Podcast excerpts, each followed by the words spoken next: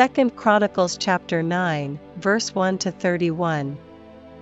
And when the queen of Sheba heard of the fame of Solomon, she came to prove Solomon with hard questions at Jerusalem, with a very great company, and camels that bear spices, and gold in abundance, and precious stones. And when she was come to Solomon, she communed with him of all that was in her heart. And Solomon told her all her questions, and there was nothing hid from Solomon which he told her not. And when the queen of Sheba had seen the wisdom of Solomon, and the house that he had built, and the meat of his table, and the sitting of his servants, and the attendance of his ministers, and their apparel, his cupbearers also, and their apparel, and his ascent by which he went up into the house of the Lord, there was no more spirit in her. And she said to the king, It was a true report which I heard in mine own land of thine acts, and of thy wisdom.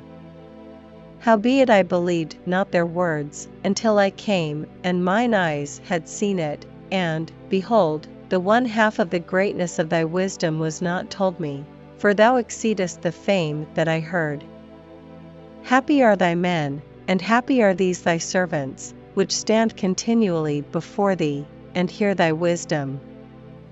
Blessed be the Lord thy God, which delighted in thee to set thee on his throne, to be king for the Lord thy God, because thy God loved Israel, to establish them for ever, therefore made he thee king over them, to do judgment and justice. And she gave the king an hundred and twenty talents of gold, and of spices great abundance, and precious stones, neither was there any such spice as the queen of Sheba gave King Solomon. And the servants also of Huram, and the servants of Solomon, which brought gold from Ophir, brought algum trees and precious stones. And the king made of the algum trees terraces to the house of the Lord, and to the king's palace, and harps and psalteries for singers, and there were none such seen before in the land of Judah. And King Solomon gave to the queen of Sheba all her desire, whatsoever she asked, beside that which she had brought unto the king.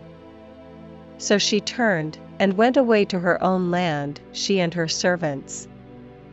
Now the weight of gold that came to Solomon in one year was six hundred and threescore and six talents of gold, beside that which chapmen and merchants brought. And all the kings of Arabia and governors of the country brought gold and silver to Solomon. And King Solomon made two hundred targets of beaten gold, six hundred shekels of beaten gold went to one target. And three hundred shields made he of beaten gold, three hundred shekels of gold went to one shield. And the king put them in the house of the forest of Lebanon.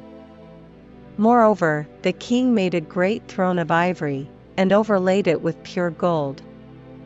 And there were six steps to the throne, with a footstool of gold, which were fastened to the throne, and stays on each side of the sitting place, and two lions standing by the stays. And twelve lions stood there on the one side and on the other upon the six steps. There was not the like made in any kingdom. And all the drinking vessels of King Solomon were of gold, and all the vessels of the house of the forest of Lebanon were of pure gold, none were of silver, it was not anything accounted of in the days of Solomon. For the king's ships went to Tarshish with the servants of Huram, every three years once came the ships of Tarshish bringing gold, and silver, ivory, and apes, and peacocks. And King Solomon passed all the kings of the earth in riches and wisdom. And all the kings of the earth sought the presence of Solomon, to hear his wisdom, that God had put in his heart. And they brought every man his present, vessels of silver, and vessels of gold, and raiment, harness, and spices, horses, and mules, a rate year by year.